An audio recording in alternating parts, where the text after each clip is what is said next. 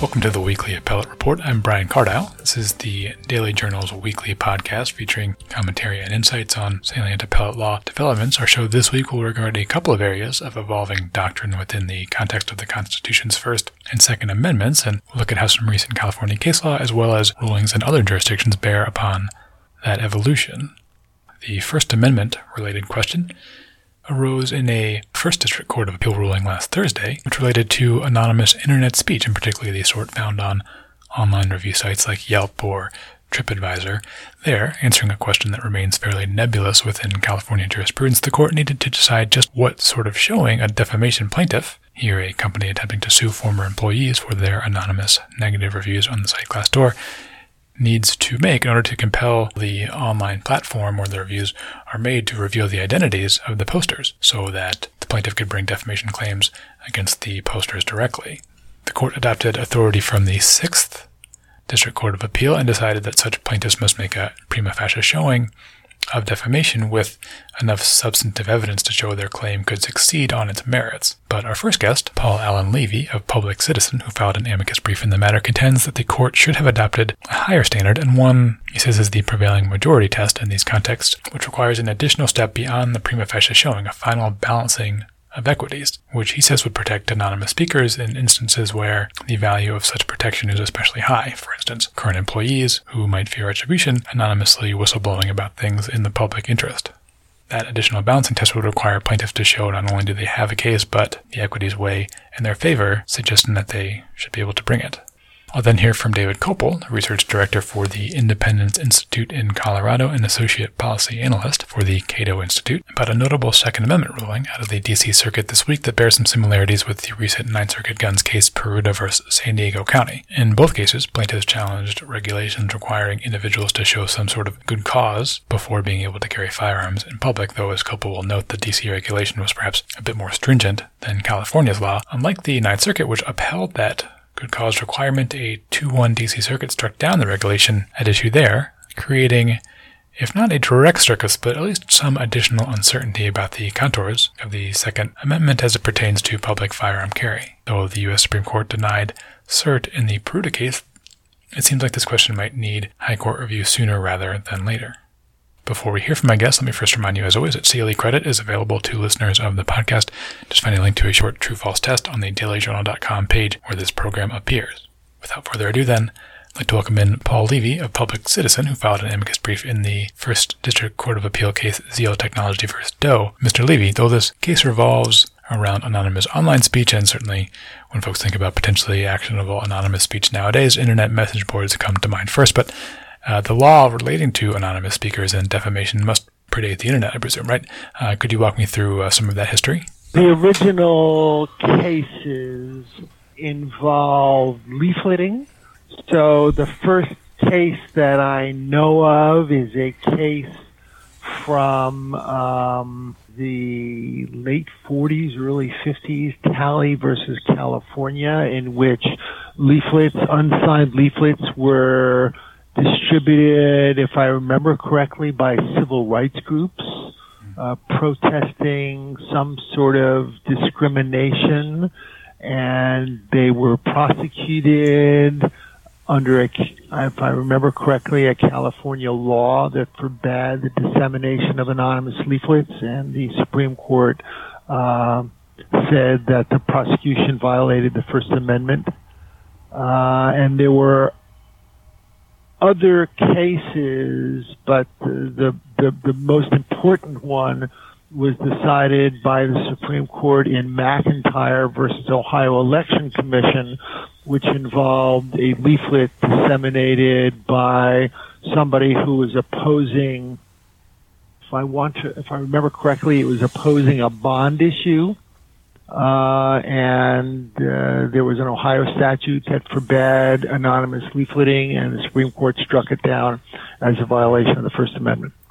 So then, this corner of First Amendment law has has had some light shined into it before the existence of these online platforms uh, where folks leave reviews. Um, right. But obviously, uh, that th- this sort of case um, must be becoming more common, and I guess particularly the question at issue in the case that we'll speak about, the ZL Technologies case. Uh, maybe also setting a bit of context. So you, have written about a, a, case from a few months ago in the, the California Sixth District Court of Appeal, just sort of relating to the rights that the online platform itself has, right, and, and sort of protecting the anonymity of the, the folks that are posting on it, whether they have standing to protect those rights. Is that is that right? Right. That's that's right. That's the Machine Zone case, uh, or Glassdoor Inc. versus Superior Court, where Machine Zone was a real party in interest. There, well, I mean, the the main point of the case was a rejection of Machine Zone's argument that Glassdoor lacked standing to appeal based on the first free speech anonymity rights of its users. And the California Court of Appeal said, uh, no, Glassdoor has every right to stand up for the anonymous, the rights of its users to speak anonymously, both because uh, uh, Glassdoor had a relationship with the users that made it sense for Glassdoor to appear on their behalf, and indeed, Glassdoor had its own interest in anonymity because, after all, if people knew they couldn't post anonymously, you'd have a lot fewer people willing to speak out against their employers or, former, or former employers.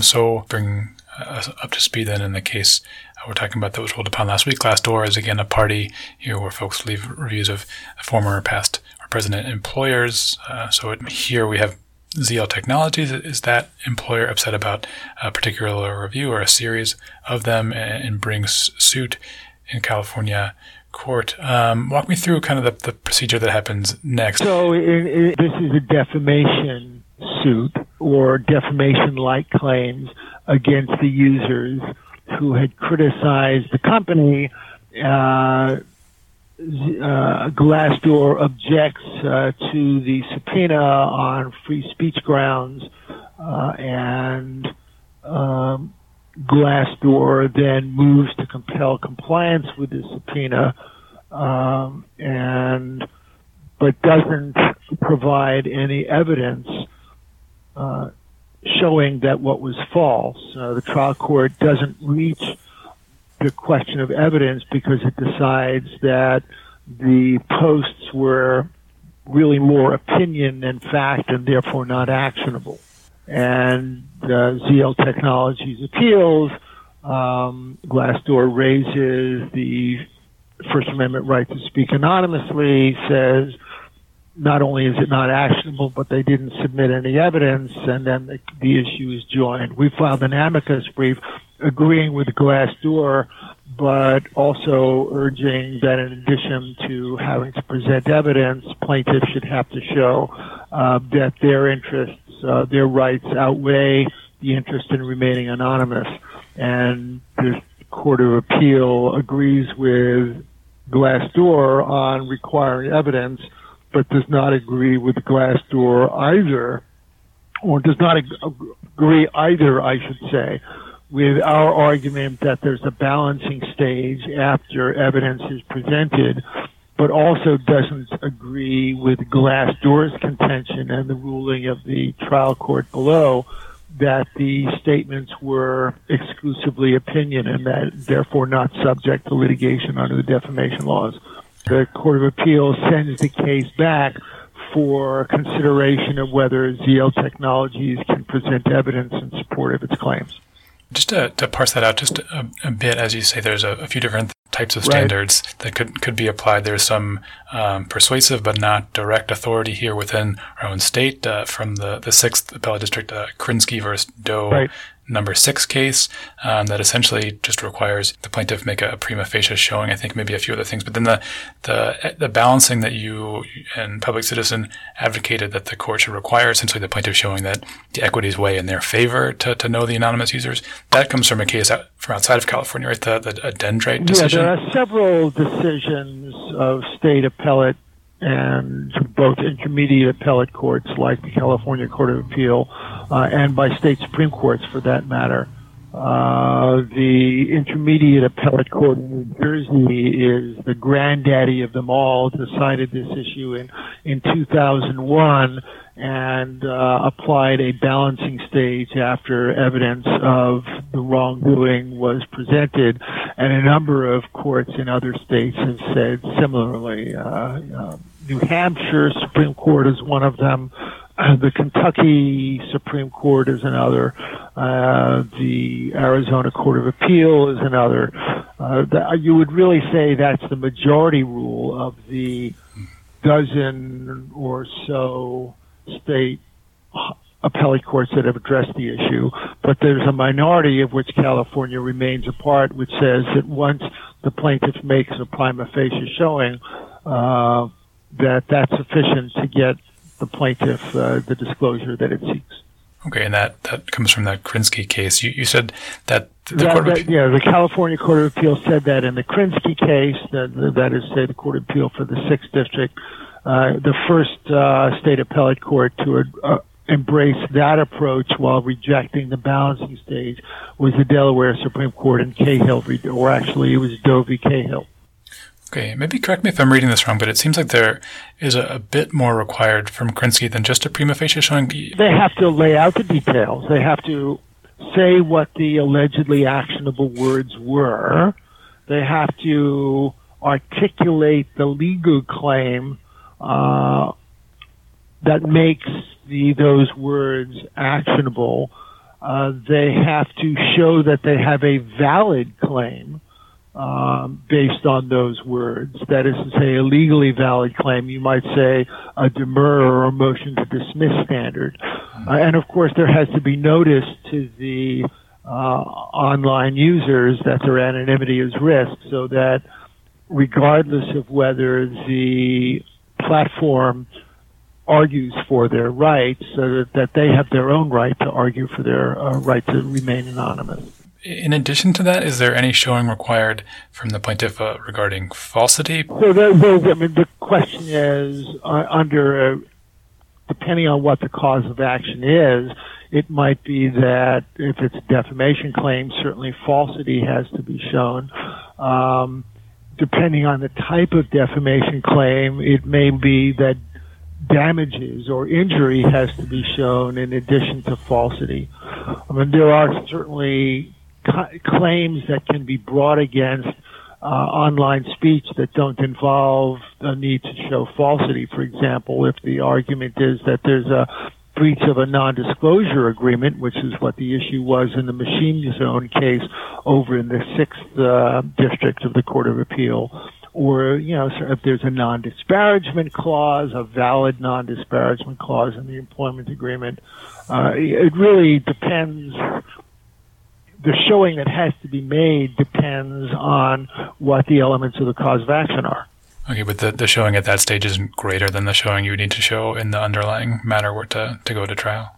Well, it's a summary judgment like standard. So I think you'd say that the showing is what you would need to show in order to survive a motion for summary judgment and therefore get to trial. saying that in all recognition of the fact that I'm not particularly up on California procedure and I might be characterizing it wrong. Uh, of course, speaking to you from Washington D.C. here, um, what uh, what did the court say for just the reason why it didn't feel the equitable balancing that last step uh, needed to be to worked in here? That's from the Dendrite. Uh, well, case. my recollection of what the Court of Appeal said is once you decide that it has a defensible cause of action that's supported by evidence, it's not appropriate to prevent the plaintiff from getting to trial. That you shouldn't deny them the ability to bring forward a cause of action if they have evidence that would be sufficient to get them to trial.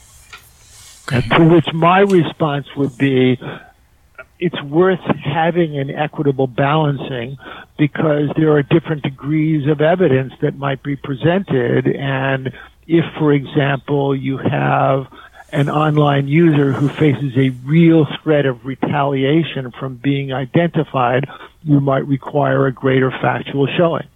Yeah, I d- I do want to kind of tease out the different types of circumstances and the different sorts of equities that different parties could identify when they're might be doing that balancing. So there, as you're saying, could be more vulnerable potential defendants that really do need anonymity, and perhaps ones where the the value of their anonymity as opposed is, to defendants where you know, it's more a matter of principle to them to remain anonymous former employee versus current employee or uh, former employee who no longer works in the same industry and so is not, not so their employer is not vulnerable to pressure from uh, the uh, plaintiff uh, employer. Um, you know, there are a variety of circumstances. Person whose speech discloses highly personal facts about themselves You often have this in the Yelp context, for example, where there might be a statement about a particular business which is pretty inconsequential personal uh, personally but the same person might have done a review of a doctor that reveals that the person has had a very sensitive uh, medical uh, procedure done on themselves. And once they're identified as having sort of criticized the bicycle shop, they were also identified as the person who also said this thing about themselves in reviewing a doctor. Okay, so the California court here did not adopt that, that balancing test. I right. Uh, my, my view is that the California Court of Appeal didn't think carefully enough about the various circumstances which are presented in the, the complete range of cases. Um, uh, it may well be that in this context there wasn't a significant danger of retaliation, but in, ad- in adopting a standard which is going to govern employer review or uh, reviews of employers more generally, uh, basically any case that can come up in the First District Court of Appeal, uh, which relates uh, not only to reviews on uh, Glassdoor, but reviews on, for example, Yelp, which is located in San Francisco. Um, I just think the Court of Appeal should have been more sensitive to the kinds of equities that might be at stake in other cases. It's too bad that they weren't. Why, why do you think that the dendrite standard sets the, the balance in, in the right place? Is it because of the perhaps a certain instances in which, as you say, anonymity might be of more value to the party, or there free speech might be more value? Where anonymity, and there actually are some instances uh, in which the First Amendment right is uh, much less. Uh, and the speech interest is less substantial. I mean, you take a look, for example, at the downloading cases, where the issue is whether somebody has posted uh, or, or made available copyrighted songs. There's a minor First Amendment interest in doing that, but it's not a very substantial one. Uh, and those are actually instances in which the balancing test cuts against the anonymous defendant and in favor of the uh, plaintiff. Yeah, I'm just pr- presenting perhaps the strongest argument on, on the other side here. What, what do you think that uh, parties like ZL Technologies, or these companies, uh, when they make their arguments as to why they should get the identities of these folks, what's their sort of strongest uh, claim? Well, I think the best ar- I think the best argument is if I've satisfied the summary judgment standard why shouldn't I be able to have redress of my grievances by going forward with discovery and having the opportunity to get to trial? I mean, I, I, don't deny that that's a powerful argument. Sure.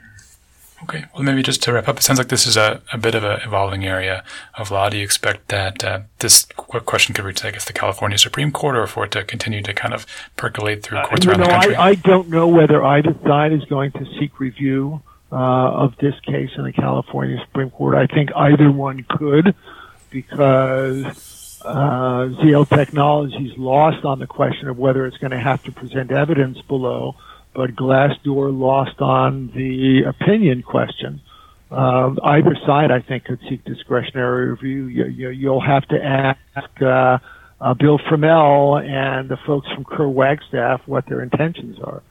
I suppose maybe just one last one uh, dealing with the, the competing equities here. I know there will be arguments made that some forms of online anonymous speech could encourage folks to perhaps say things they, they wouldn't otherwise say were their, their identities known. And I guess that can cut both ways, either being a good thing uh, or a bad can thing. be good and can be bad.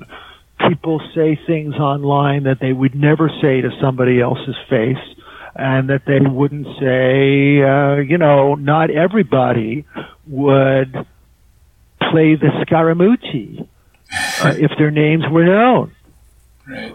And it's certainly true that online anonymity encourages the anonymous Scaramucci's. Right. It makes it socially more, socially easier for people to misbehave online.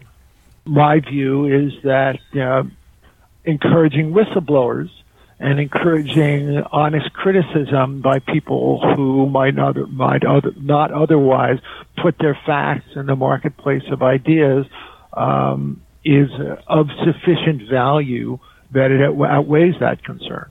Would you argue contrary? Always lots of lots of balancing to be to be done in these sorts of contexts. Um, so I'm sure more yes. to come in future cases. Uh, for now, Paul Allen Levy, a public citizen, thanks very much for being on the podcast to talk about it. I appreciate it. You bet.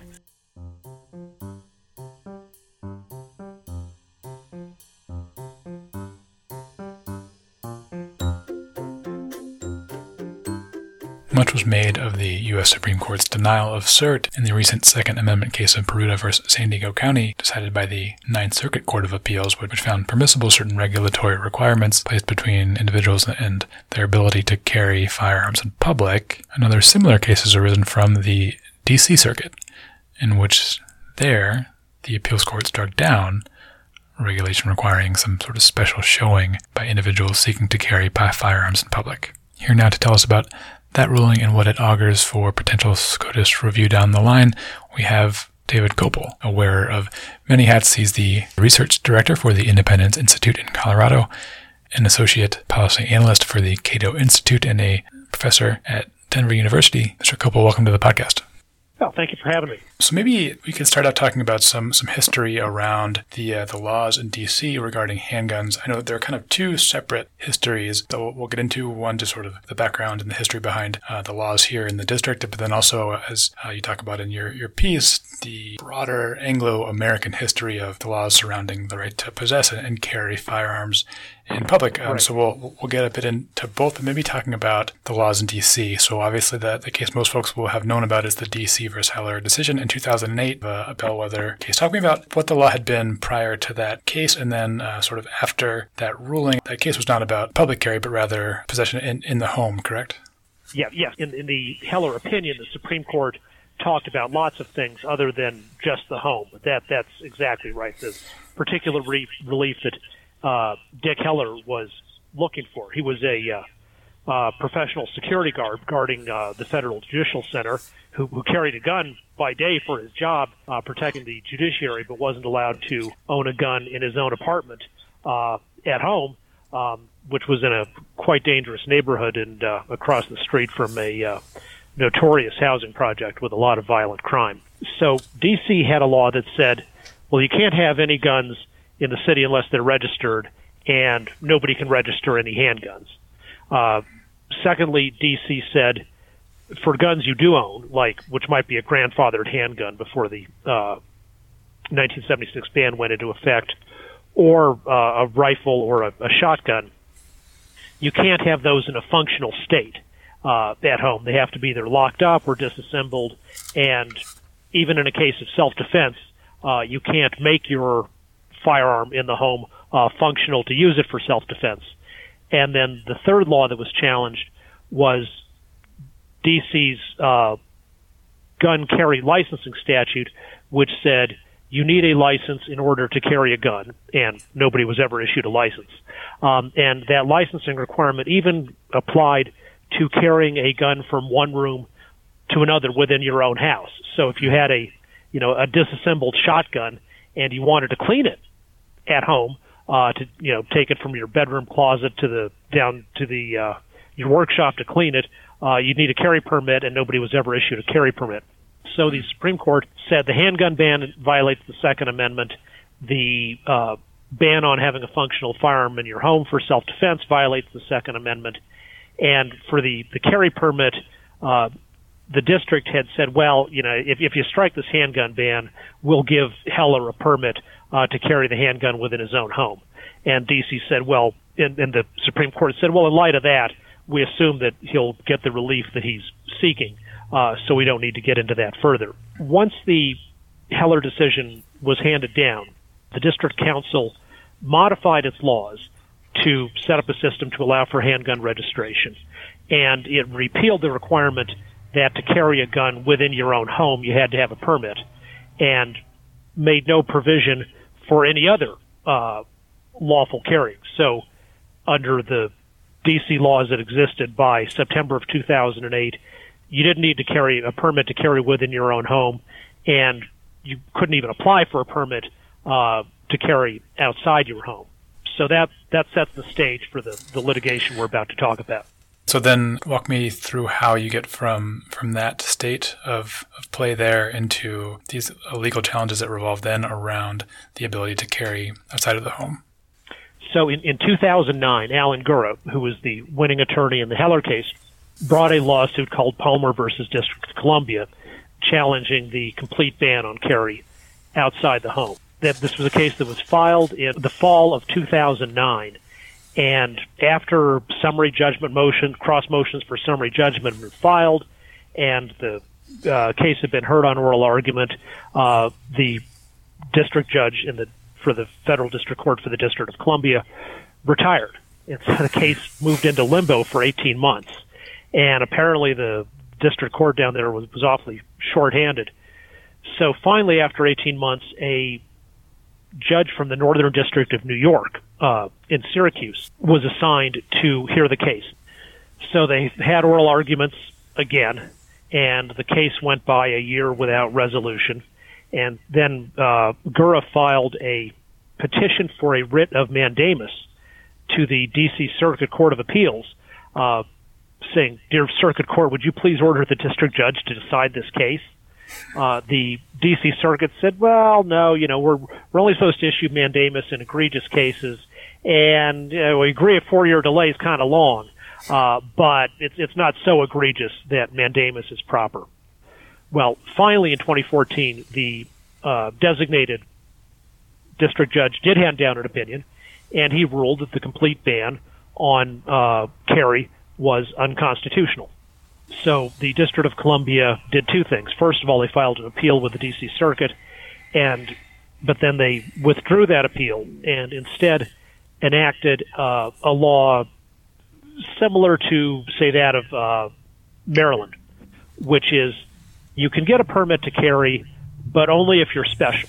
You have to have a good reason, and good reason was defined to mean you have a special need different from the public in general. You know, there are particular criminal threats against you which are documented, or you've been criminally attacked. So you, have got to show some you're at some risk different from the general risk uh, suffered by the public. Gura asked the district judge to hold DC in contempt for doing that because it did contra- the, the DC ordinance clearly contradicted the the judge's opinion that there is a general right to carry for people overall, not just for special people. Um, but he, he didn't issue a contempt order, and so then Gura brought a new lawsuit um, called Wrenn, W-R-E-N-N, versus District of Columbia. And he also brought a second case in front of a different dis- district judge uh, with the plaintiffs of a guy named Matthew Grace and uh, Pink Pistols, which is a uh, gay rights organization that, that focuses on the, the right to keep and bear arms. Gura won the case in the again the, the new case, um, and then on appeal to the D.C. Circuit, the D.C. Circuit said, "Well, uh, the problem with this is the judge who was sitting by designation. He was fine to decide the first case, the Palmer case, but he really shouldn't have been assigned the second case, the, the new Wrenn case." And so he didn't have jurisdiction, and so therefore we don't have jurisdiction. So go ahead and start over in another court. So the, the Wrenn and the Palmer cases went forward uh, with one one win for the uh, Gura and one loss for Gura in the district court. And then finally, they did get to the D.C. Circuit. They were consolidated, and on uh, Monday, they were decided on the merits.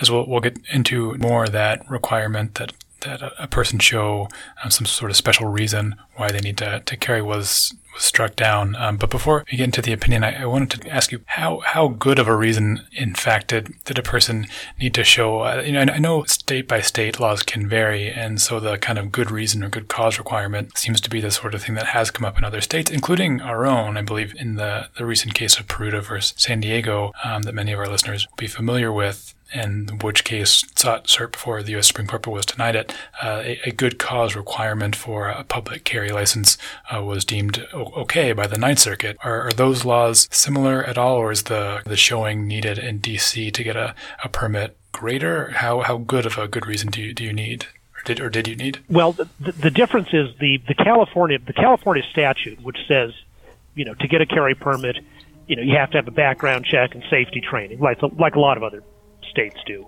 Um, also said you have to have a good reason. And when there was a challenge to that, as you said, in, in, in involving that in the Peruta case, the plaintiffs did not challenge the good reason statutory requirement. They simply challenged how the uh, San Diego County and Yolo County sheriffs were applying that good reason requirement, which was you don't get a permit unless you've got some special need. So the Peruta case involved a challenge to the sheriff's application of that. Now, in, in most California counties today, as in most of the rest of the country, a law-abiding adult who passes the fingerprint-based background check and the safety training class, most California sheriffs treat the desire to exercise one's constitutional right to keep and bear arms for lawful self-defense as a pretty good reason. Um, but there are definitely a minority, including San Diego, Los Angeles, San Francisco, and, and some up Yolo, Alameda, uh, where that's not considered a good enough reason. So the highly restrictive application by a by some California sheriffs is similar to what the DC uh, ordinance uh, explicitly said. Then maybe getting into the ruling here, uh, cases involving the Second Amendment sort of necessarily will tend to delve into uh, English history and, and, common law and talk about the rights as they existed, um, you know, predating the United States, uh, perhaps back all the way to the, the Magna Carta days. Uh, and and arguments were had over some of that history here with folks on, on either side, DC and the uh, plaintiffs or petitioners here, uh, arguing that the history could be read to kind of point both directions. Could you walk me through the different arguments that were made uh, by the different sides based on that uh, Anglo American uh, history? Sure. In 1328, as William Faulkner said, the past isn't uh, dead; it's not even past. that, that's definitely true for uh, legal history, especially involving constitutional rights and, and, the right to arms. In 1328, King Edward III uh, created a statute called the Statute of Northampton, saying nobody without the king's permission uh, can carry arms in marketplaces, fairs, anywhere around the king's servants, or in no part elsewhere. And the legal history of how that was applied is somewhat murky, but there, there's some evidence suggesting there was a pretty restrictive application of it, um, at least initially. But by the 1600s, uh, people were generally ignoring it. In a, in a court case in the early 1680s, the the court said uh, the case was called Sir John Knight. Uh, the statute seems to have gone into desuetude, you know, which basically it's it's withered away and become almost nothing from from disuse. But then the court said, you know, we, we can still apply it when uh, somebody is carrying in malo animo, you know, with a with an evil intention. And then not long after the uh, in 1689 the English Bill of Rights was enacted, uh, guaranteeing the the right of Protestants, it's about 98% of the population, uh, to possess arms for for their defense. So in the D.C. cases, there were amicus briefs and arguments back and forth about what all of this meant, and I was a uh, participant in uh, with other legal historians on that. And our view was that whatever the statute of Northampton how was applied in 1400, clearly by the time of the English Bill of Rights, uh, the right to carry arms uh, was, was recognized and was likewise recognized um, in the United States. And there, you know, there were uh, another other legal historians, most notably a guy named uh, Patrick Charles, um, argued to the contrary.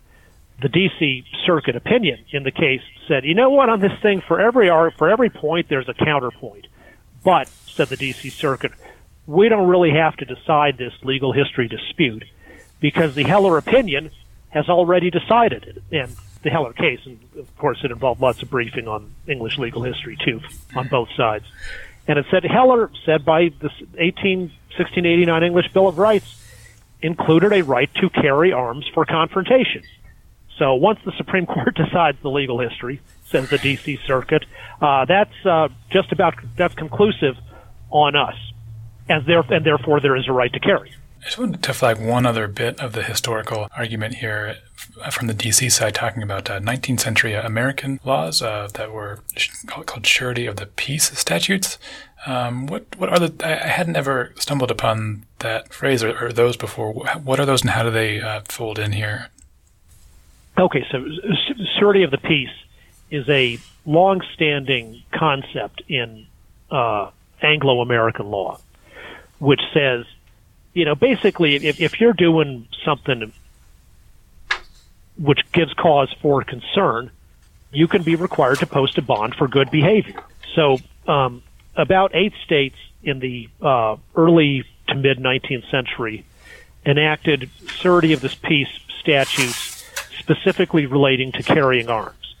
What the statute said was, well, yeah, people presumed that people could carry in general. It didn't restrict carry, but it said if if somebody let's say uh, you're carrying, and somebody in your town thinks you are uh, likely to cause a breach of the peace.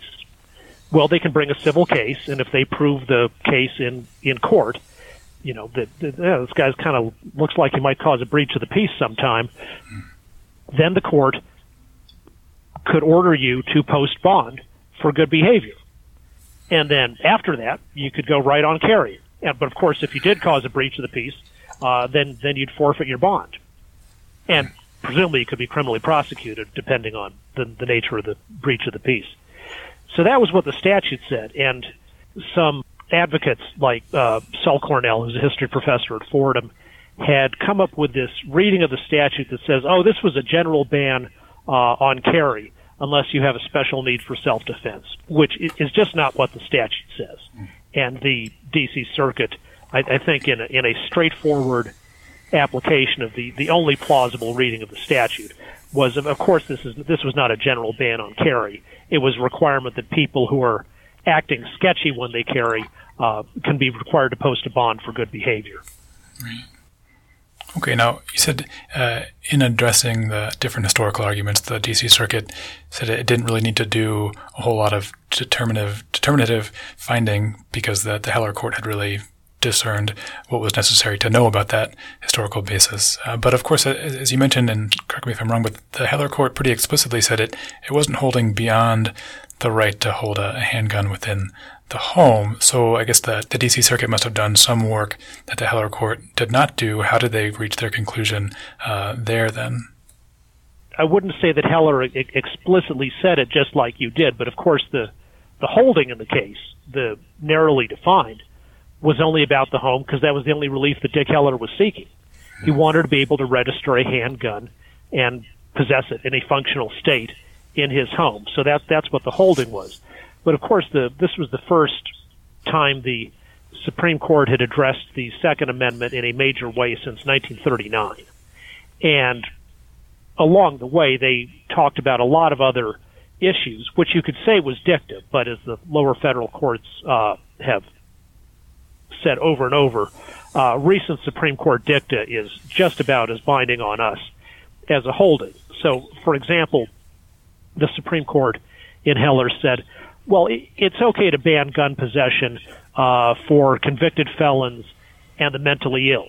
Now, that was obviously dicta because Heller wasn't a convicted felon or mentally ill, but lower courts have followed that, and when people who have been barred for, from possessing guns for, for mental illness or felony convictions have raised Second Amendment issues, the court, lower courts say, well, you know, Heller did say that this is okay, and even though it was dicta, Uh, we think that's pretty authoritative for us, and so the uh, bans on convicted felons and the mentally ill are okay. And so, likewise, the court, partly in its uh, explication of what does it mean to keep and bear arms, said that bearing arms means carrying guns for uh, purposes of confrontation. And it, among the things the court said, the, the court uh, said this doesn't cast doubt, the, the Heller opinion, on long-standing, certain long-standing gun controls, such as laws against carrying concealed guns, which it cited a bunch of 19th century cases, which said the right to arms in either the Second Amendment or sometimes in state constitutions uh, definitely includes the right to carry guns, but the legislature can prohibit carrying concealed and require you to carry openly.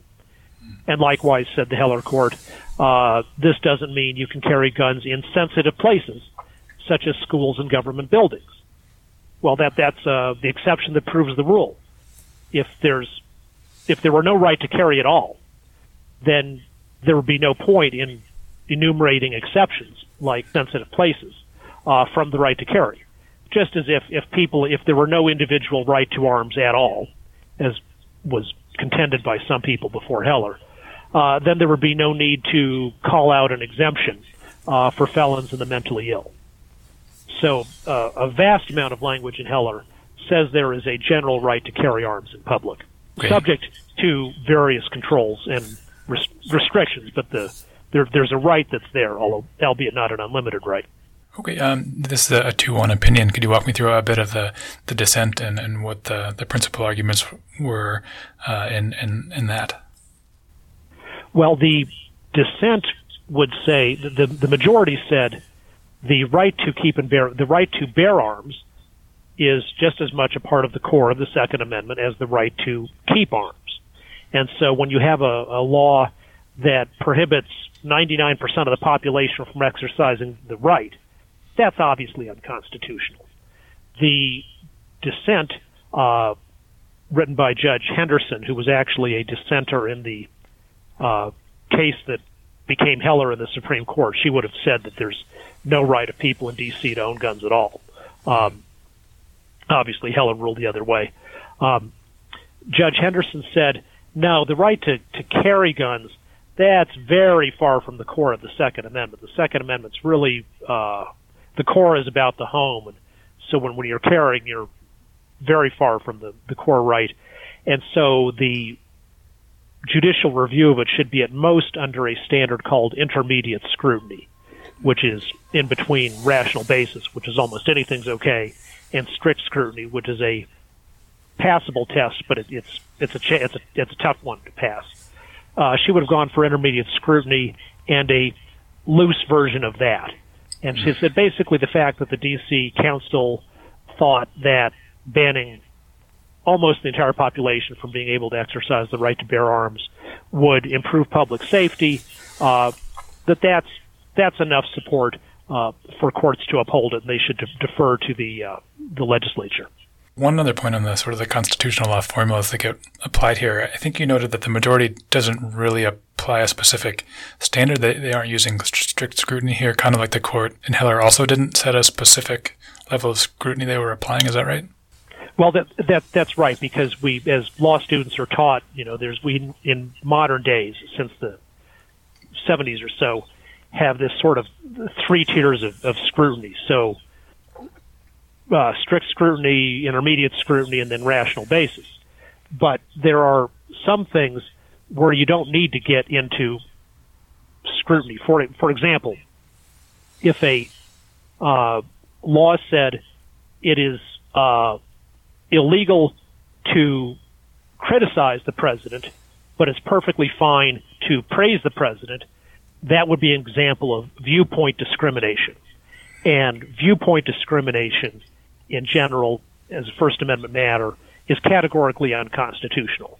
The judge isn't going to ask the government to say, "Well, you can we you, we will uphold this law if you can prove it passes strict scrutiny by showing there's a compelling state interest, it's narrowly tailored, it's less restrictive means, all that kind of stuff."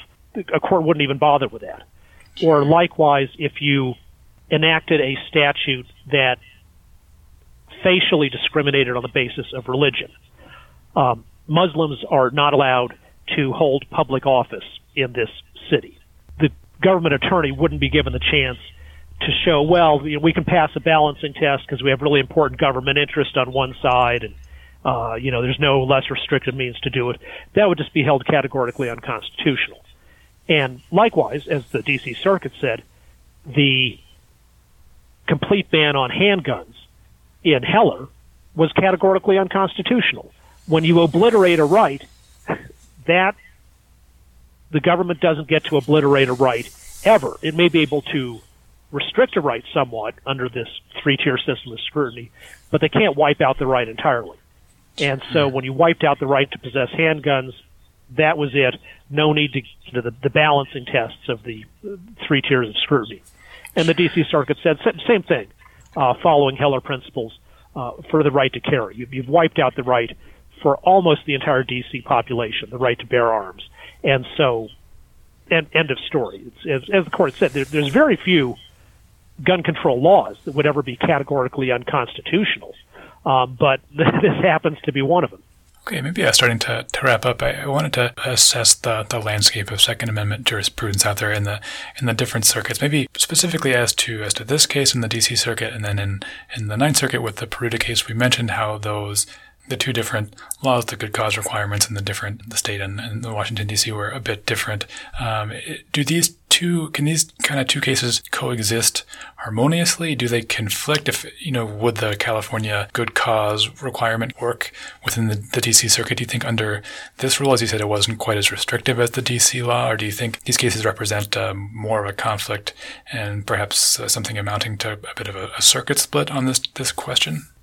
You could argue there's no circuit split because the the the the Peruta en banc decision within its four corners takes this very artificial and deliberately blinkered approach of saying this case is only about concealed carry licensing and there's clearly no you know concealed carry per se is definitely not a constitutional right. I mean, Heller said that, and you know, the, no, nobody disagrees with that. And according to the Peruta en banc majority, that's all we're looking at. You know, no, no other issue here. The dissenters in Peruta said, this is ridiculous. Of course, you know, if, if California wants to ban concealed carry, they can. But you got to take into account that they've also banned open carry. And so the fact that nobody can get a concealed carry permit in, Cali- in some places in California, or hardly anybody can, has to be considered in light of the fact that getting a concealed carry license is the only way people can carry at all, since other California statutes have more or less uh, prohibited open carry as well. You know, and, and that, by the way, I mean, if, if DC wanted to, to say we're going to ban concealed carry, but we'll issue licenses for open carry, that would clearly be uh, a lawful approach for them to take. You know, one one of the differences between the 19th century cases that the Supreme Court in Heller cited with a lot of approval was at the time open carry was very much socially favored and concealed carry was thought as a rather sneaky thing to do. You know, why would you be carry concealed unless you were trying to sneak up on somebody? I, I think these days the sensibility is more, you know, at least according to opinion polls. Oh, it's perfectly fine if you if you get a license and go through a process uh, to carry a gun for protection, but there's a a lot of people would prefer that it be concealed carry. You know, you, you go to a, a mall in shopping mall in Portland uh, with say 3,000 people in the mall at any given time. I guarantee you, there's going to be dozens or more people who are lawfully carrying under Oregon law with their concealed carry permit. You know, you, you could force them to open carry, but our I think our sensibilities are more. No, we, we'd rather have them concealed carry uh, just because you know there are people who have a lot of fears or phobias or just dislike about guns, and in re- respect to their sensibilities and social harmony, uh, we'll have the people who are carrying do it concealed so these other people don't get upset about it. What do you think the, the future of this this case might look like? Uh, as you said, the the Peruta decision was an, an en banc one. Uh, do you think that uh, an en banc DC Circuit might take a look at this case, um, or that it might eventually wend its way up to the Supreme Court, which just at the end of, of last term kind of um, demurred onto opportunities to, as we said, address address this this issue head on. What uh, do, do you think eventually that it will need to, and could this be the, the vehicle for that? I think I, either of those are, are definitely possible. DC has not, uh, the DC uh, City Attorney, Attorney General has not announced uh, the plans for the next step. Um, the ever ever since the case that became Heller in 2007 um, was denied en banc review by the D.C. Circuit, the D.C. Circuit has never granted an en banc on a on a Second Amendment case.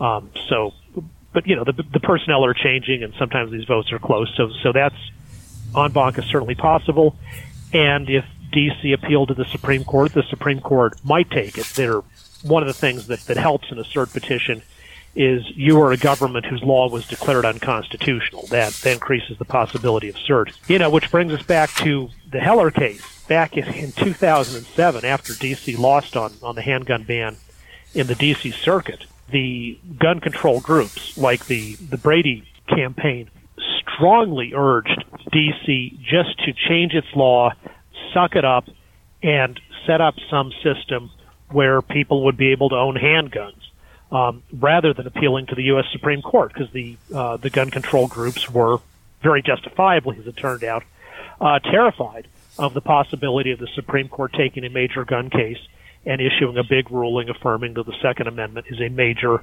uh, important individual right and that handgun bans are prohibited. Um, the, the gun control groups would have rather just taken the loss in D.C.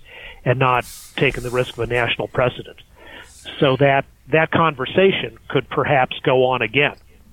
You know, if D.C. appeals for cert, they have a respectable chance of getting it, um, but also a respectable chance of not only losing their case, uh, but of creating binding national precedent uh, for the uh, eight states which currently don't have a process, a statewide process, by which law-abiding trained adults can, can get handgun carry permits uh, after going through background checks and safety training. I know if it, this were added to the docket uh, next term, it would certainly add to what's already shaping up to be a pretty compelling one. Uh, but we'll leave it there for now. Uh, David Kopel of the Independence Institute and University of Denver, uh, thanks very much for being on the podcast. I appreciate it. Great. Thank you for having me.